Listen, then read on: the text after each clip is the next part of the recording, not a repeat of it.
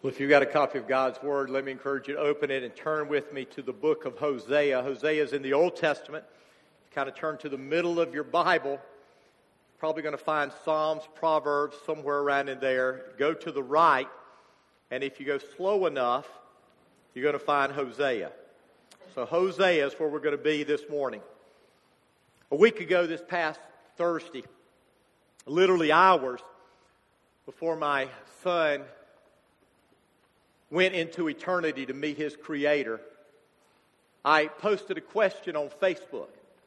I asked this question What is the greatest love story you've ever read or you've ever seen? As you can imagine, whenever you ask questions like that, you get a lot of different answers, and I got a lot of different answers. Someone said, or several people actually said, The Notebook, a Scott Creed's favorite. You're laughing Scott Creed's favorite. Every time we even mention the notebook, he tears up. Several people put Pride and Prejudice. One person put Ghost. Another person put Gone with the Wind. The love story was mentioned. The first Twilight movie was mentioned. If you're my age, you probably don't have a clue what that's all about, but it's about werewolves and vampires and humans, and somehow love gets in there somewhere. I was surprised that no one mentioned Shakespeare's Romeo and Juliet or the story that Shakespeare told of Antony and Cleopatra. I guess we don't read those, those classic books, those classic poems anymore. But the greatest love story hasn't been written in the last hundred years. It hasn't been shown on the screen in the last hundred years. It hasn't been written in the last 2,000 years. The greatest love story ever written was written 750 years before Jesus was ever even born. But the story that was told prophetically revealed God's love for us that would be revealed in Jesus Christ. And the reason it's the greatest love story ever told is because it tells a story of crazy love. A love that just doesn't make sense. A love that, that baffles our minds. Now, this morning, we're beginning a 12 part series where we're, we're looking at the minor prophets. Now, when we think about the term minor, most of us think about minor league baseball, and we think about a minor league baseball player is not quite as good as a major league baseball player.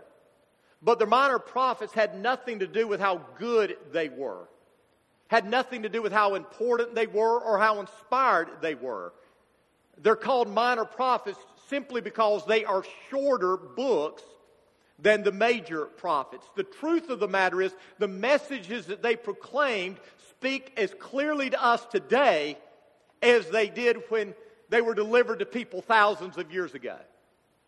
Now, this morning, we're beginning with the book of Hosea. And, to be honest with you, God, in His sovereignty, couldn't have planned this any better for today.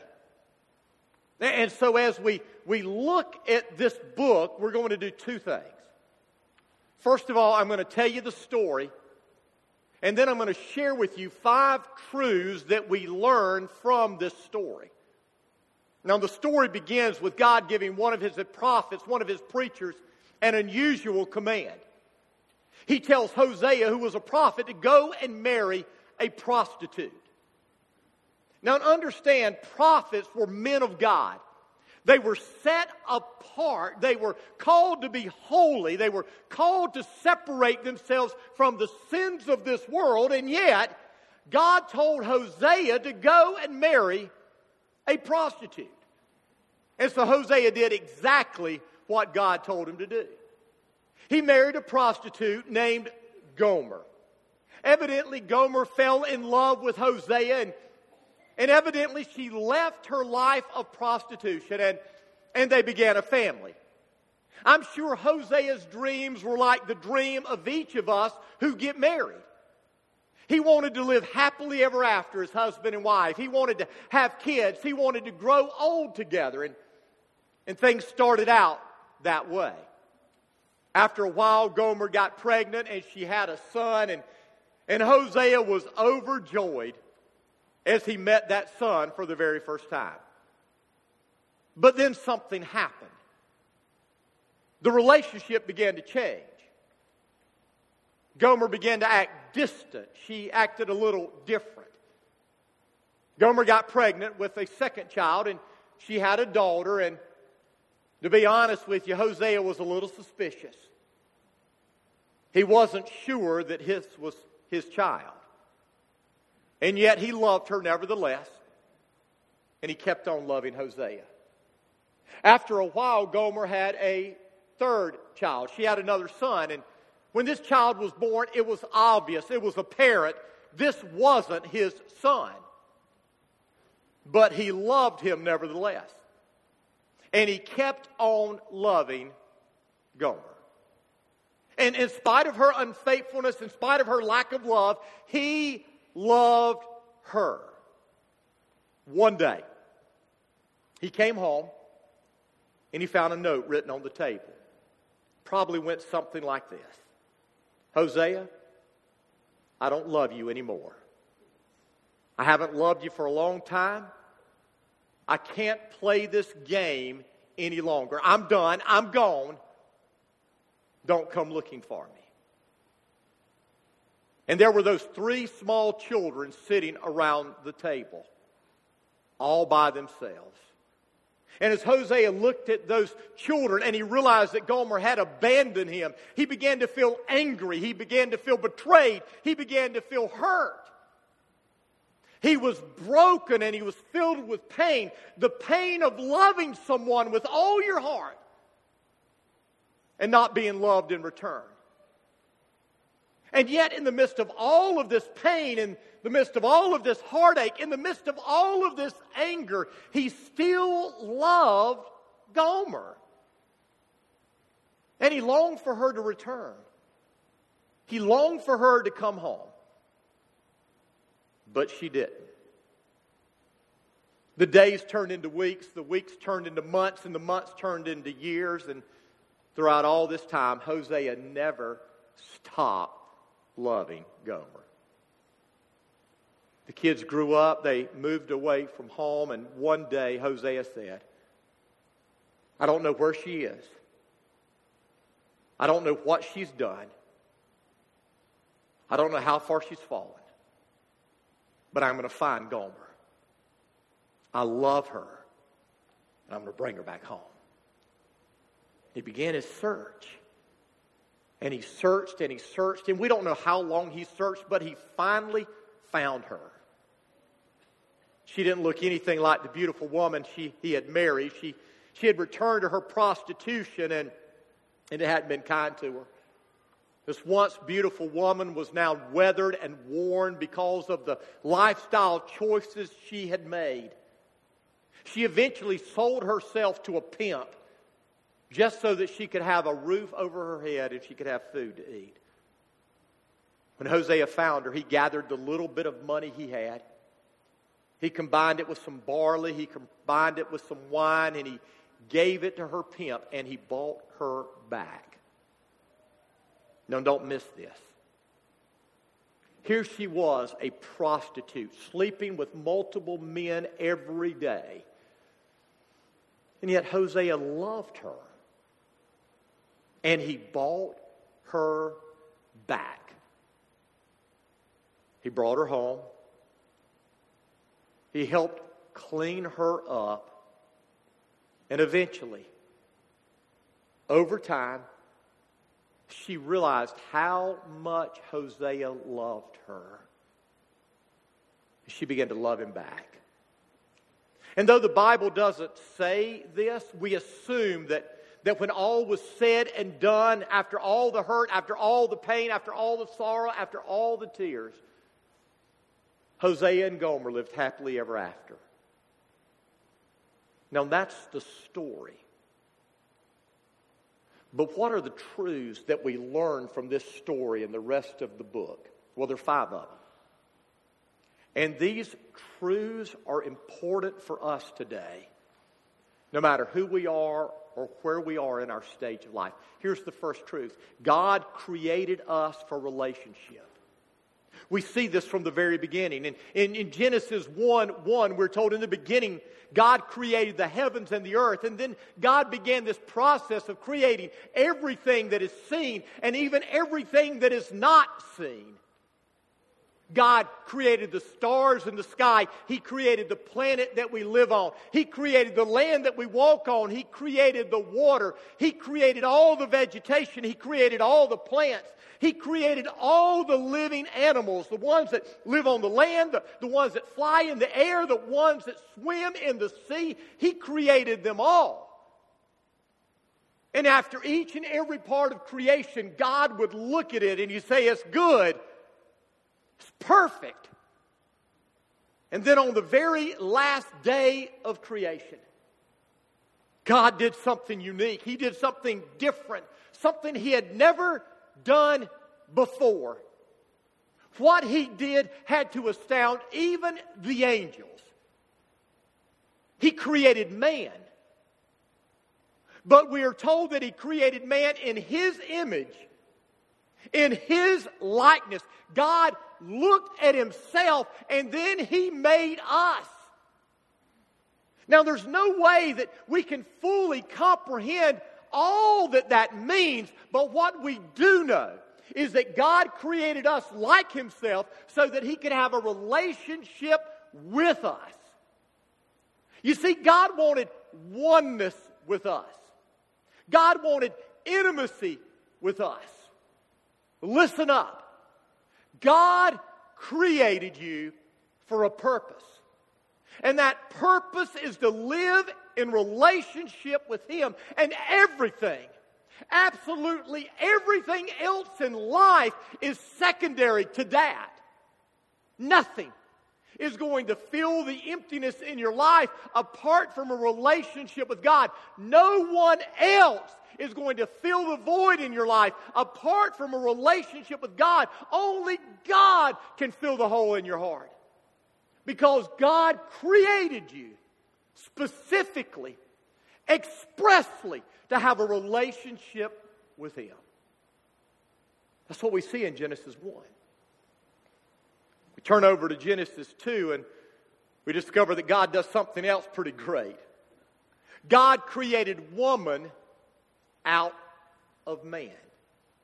And he created woman so that she could have a relationship with man and so that man could have a relationship with woman. We know that very clearly because after God created woman, God gave us a word. Not just Adam and Eve, but God gave all of us a word. Everyone who has been created since this, God said, from now on, man will leave his mother and father and, and he will unite with his wife. He will join with his wife, and, and these two will become one. And we see this repeated throughout the Old Testament and the New Testament this idea of, of man and woman becoming one. And then we go over to Ephesians chapter 5, this this incredible chapter where, where God is teaching us truths about, about how a man is to treat a woman in marriage and how a woman is to treat a man in marriage. And then God says this the two become one. And then God says this God says, I'm not just talking about man and woman. I'm using man and I'm using woman as a picture of my relationship with you. In other words, what God is saying is from the very beginning in Genesis 2, God established marriage as a picture that you and I can have of the relationship that God wants with us. And that's why when we walk through the minor prophets, over and over and over again, we see them describing this relationship that we have with God as a marriage. God is the husband and, and, and we are the bride. Why does God do that? Because God wants us to be faithful to Him. And then this is what He says in Hosea chapter 1. When the Lord first began speaking to Israel through Hosea, He said to him, Go marry a prostitute so that some of your children will be conceived in prostitution. Wow. This will illustrate how Israel has acted like a prostitute by turning against the Lord and worshiping other gods. So Hosea married Gomer. God says, I want you to marry this woman who's going to be unfaithful to illustrate how you are unfaithful in our marriage. You see, God takes our relationship seriously. Marriage is a covenant. Marriage is a contract that two people enter into to care for one another and love one another till the day they die. 34 years ago, this, this coming August, I stood before my wife. And I made some vows to her, and she made some vows to me. And the vows I made were, were these were the vows. I, Rocky, take thee, Sherry, to be my loving wife from from this time forward, for better or for worse, for richer or for poor, in sickness and in health, I promise to be true and faithful to you as long as we both shall live. Now, when I said those words, I'm assuming that Sherry was expecting me to mean it. Why? Because marriage is a serious thing. And so when you and I stand before one another and we proclaim these vows to one another that we are going to stick together through thick and through thin. And this relationship of marriage between a man and a woman is a picture of our relationship with God. How do you think God feels when we are unfaithful to Him? So God created us for relationship, intimacy with Him. That brings me to the second truth. We've been unfaithful in that relationship. You see, the problem has never been God. The problem is us. It's always been us, and it always will be us. God created us unique, distinct, different from all the other created beings. He created us with a spirit so that our spirit can connect with God's spirit in a very intimate way. When God created that first man and that first woman, he gave them so much. But he also gave them one restriction. some of us get caught up in that one restriction. Why did God give them a restriction? Why did God plant a tree in the garden and then say, You can't eat from this tree? I think that's the wrong question to ask. Because if God is God and He created everything, and He did, then certainly He has the right to put limitations on His creation, and certainly He has the right to expect us to trust Him and obey Him. The amazing thing to me is when God created everything, He only put one restriction on man. God said, Don't eat from the fruit of this tree, because if you do, you will die, everything will change. God put this restriction on them to help them, not to hurt them, because you know the story. They ate the fruit, their eyes were opened. They realized they were naked, they were ashamed. And what did they do? They hid from God. They became separated from God. The relationship changed. And that's what happens because of sin. And that unfaithfulness, that rebellion that the first man and the first woman did has been repeated over and over and over again in every single life that has ever walked on planet Earth. When we get to the book of Hosea, Gomer's unfaithfulness is simply a picture of how we've been unfaithful to God. Listen to what it says in Hosea 2. But now bring charges against Israel, your mother, for she is no longer my wife. I am no longer her husband. Tell her to remove the prostitute's makeup from her face and the clothing that exposes her breast. As we walk through this book, we're shown a number of ways that, that this unfaithfulness is acted out in the life of Israel and is acted out in our lives. In chapter 4, he says there is no faithfulness, there is no kindness, there's no knowledge of God in your land. You make vows and you break them, you kill and you steal and you commit adultery. There is violence everywhere, one murder after another. You point your finger at someone else, you try to pass the blame. You have forgotten the laws of God. But all of these sins that are mentioned in the book of Hosea are simply the result of the one sin their unfaithfulness. You see, what happened is Gomer turned her back on Hosea, and what happens is we have turned our back on God, each and every one of us. Listen to, to what God says. In chapter 2, she doesn't realize it was I who gave her everything she has, but she gave all my gifts to Baal. Uh, God has given us a picture of how every good gift and every perfect gift comes from Him, and, and yet we go through life thinking that by our hands we have earned what we got. By our knowledge, we have gained what we have. By someone else's good pleasure, we now have what we have. No, every good gift comes from God. God says, just like Israel was, was taking the gifts that he gave and were thanking Baal for them and giving Baal these gifts, we do the same things. Can you imagine men going to the store and buying your wife, or ladies, you going to the store and buying your husband an expensive, extravagant gift, only to discover that they take that gift and give it to their lover. How would that make you feel? Would it hurt? You think? God goes on and he, and he says this. She puts her earrings and jewels on and she goes out to look for lovers, but she forgets about me. Can you imagine? God's given this picture of, of sitting at home with his bride, loving her, and she goes into the bedroom and, and gets all made up with her makeup and her jewelry and her beautiful dress. And, and he says, Where are you going? And she says, I'm going to look for other lovers. Can you imagine if you were there and someone did that to you? How that would make you feel.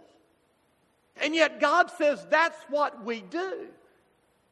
God created us for a relationship. God created us to love Him more than any other thing in the world. And yet, by the way we live, we have loved other lovers more than Him. For some of us, our lover is money. For others of us, our lover is things. For some of us, our lover is sex. For some of us, our lover is fame. We have all kinds of lovers. God says, I want to be your exclusive lover. And understand, our unfaithfulness angers God. I mean, wouldn't it anger you? I mean, I got to tell you, my wife was unfaithful to me. I really do believe I would forgive her, but it would anger me. If she was unfaithful multiple times, that anger would grow. It's normal, that's natural. God was angry. I think we understand that. God had a right, didn't He? I mean, God gave Himself to us to love us, to care for us, to live in relationship with us, and yet we rejected His love.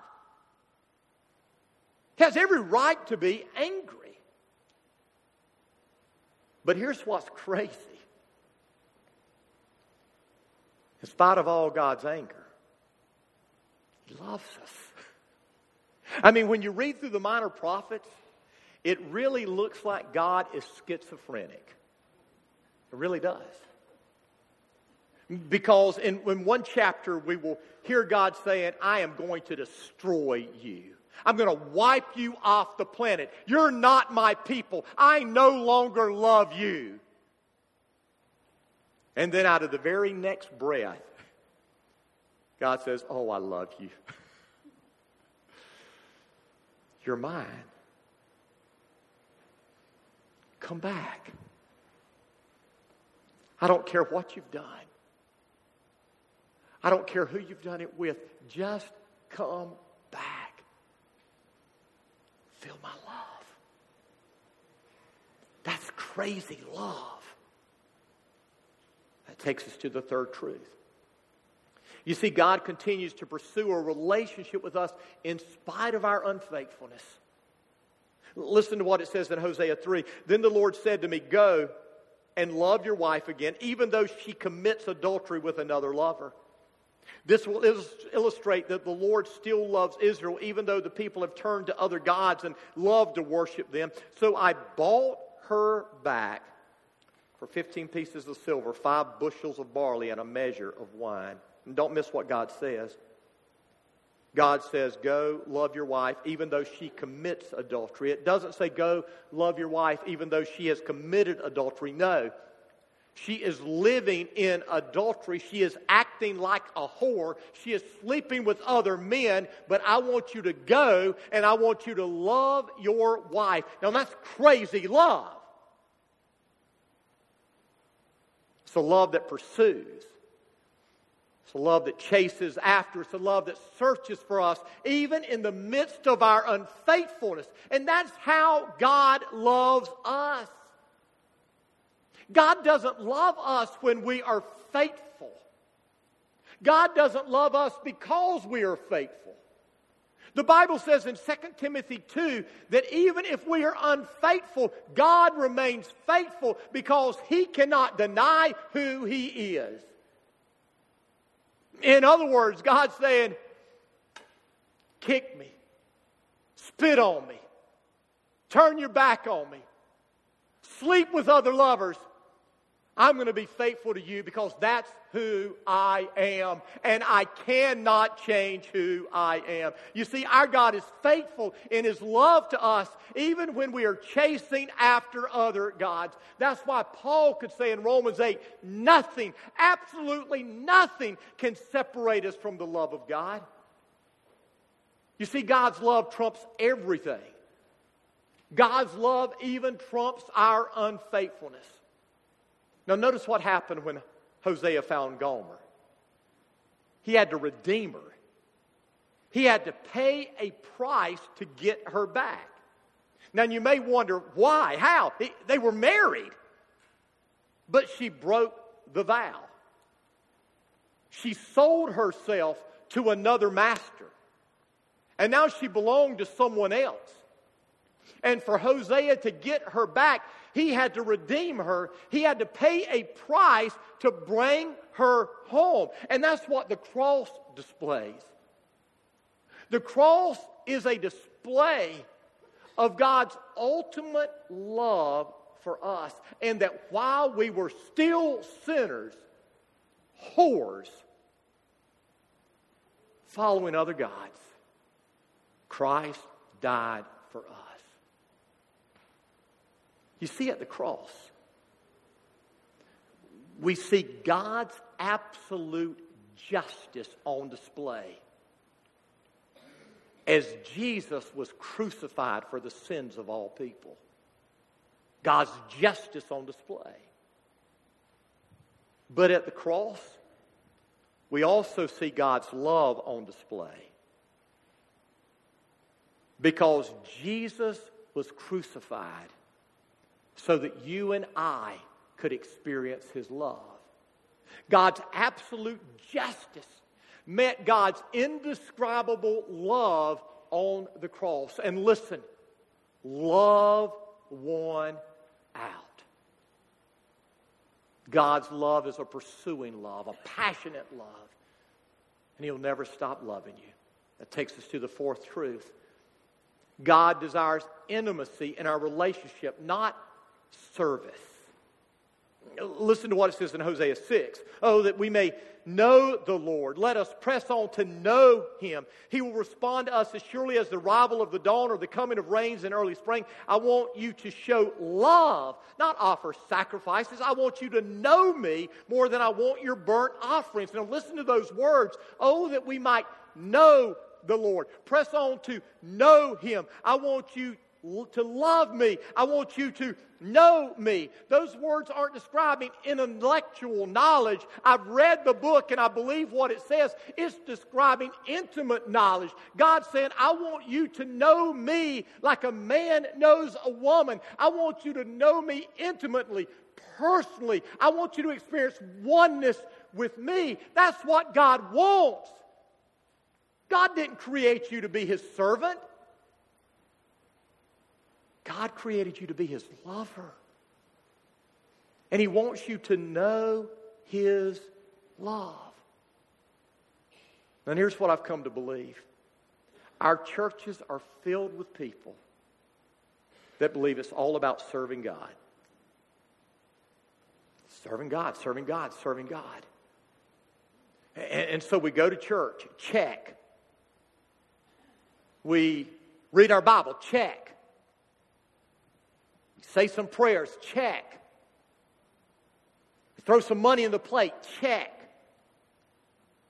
We help out in a ministry, check. And, and God is saying, I want more than your burnt offerings. I don't want your sacrifices. I want your love.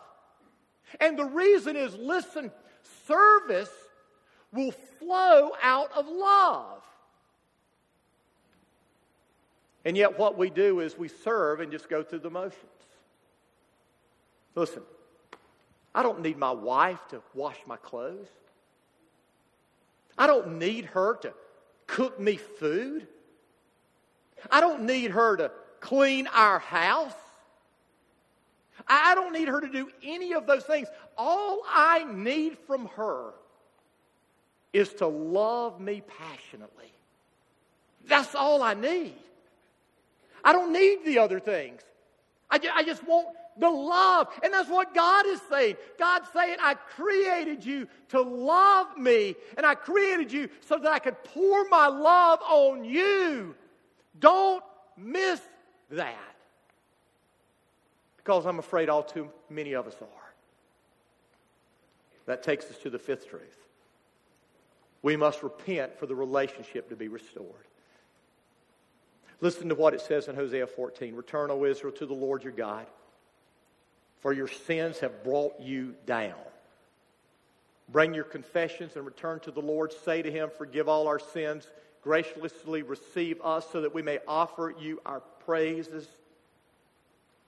Assyria can't save us, nor can our war horses. Never again will we say to the idols we have made, You are our gods. No, and, and you alone do the orphan find mercy. The Lord says, Then I will heal you of your faithlessness my love will know no bounds, for my anger will be gone forever. You see, God is the one who redeems. We see that in chapter 4. But for you and I to enjoy that redemption, for you and I to experience it the way He intends, we must repent. We must confess our unfaithfulness and return to the Lord. He can redeem us, but He will not force us to love Him. That's our choice. So, where are you? I'm here to tell you that everyone in this room today have been redeemed. You've been redeemed. The only question is are you living in light of the redemption? It's your choice. May the 26th was a tough day. No one should go through a day like that. Sherry and I were literally getting ready to drive out of our driveway when I sent my daughter downstairs to give my son a pair of shoes for him to wear to the wedding. She didn't see him. She said, I don't know where Josh is. I looked down in our driveway and his car was there. I went and looked in the car. He wasn't there. And then my daughter screamed. She found him sitting in his beanbag. He passed into eternity. And as I stood there over him, the one thought that raced through my mind over and over is where are you? Where are you? The coroner left, and all of stuff took place there, and I was in his room all by myself. I, I asked God, I said, God, just tell me, where is Josh? And then I said, No, God, don't tell me. I'm trusting you. God spoke to my wife, gave her a word. God spoke to my daughter, gave her a word. God spoke to my brother, gave him a word. But God just gave me peace. Really, a peace that passes understanding. It seems like that as I was standing there, God continued to display these images before me. I remembered my son as a five year old telling me on the Saturday night he wanted to preach. And I let him preach. I remember as an eight year old him telling me that he wanted to give his life to Jesus. And he prayed that simple prayer and he was so excited to follow Jesus in baptism. I, I remember him telling us that he wanted to be a preacher, but he wanted a real job too. I remember him praying with his little brother, leading his brother in the sinner's prayer when his brother said, I want to know Jesus. Now, the truth of the matter is, none of y'all knew Josh like that. That was Josh before we moved here to, to Lexington. The truth of the matter is, the Josh that, that I've lived with for the last couple of years was Gomer. Not the Gomer that was the prostitute before she married Hosea, not the Gomer after she came back and they lived happily ever after. No, my Joshie was the Gomer who was out there in the world living like a whore. So I struggled. Jesus, did Josh know you? God just continued to give me peace and remind me of the tender heart that Josh had for Jesus when he was younger. And so he's given me hope. He's given me hope that around 4 o'clock on Friday morning, Joshua had a massive stroke and went into eternity. And he looked into the face of Jesus. My hope is that he began to cry. He began to weep. And he said, I'm so sorry, Jesus. I'm so sorry. And I can hear Jesus saying, I know. Come here. Come sit in my lap. Let me hug you. Because Josh was so funny. You can hear Jesus saying, Boy, Josh, you're kind of heavy. and, and I can see Jesus telling Josh, Josh, do you remember? He's going through some of the things that I remembered and things that I don't even know about. And Josh going, Yeah, I remember. And I picture Jesus just giving him this bear hug and saying, Son, I love you. You're home. You're not struggling anymore. And you're going to be with me.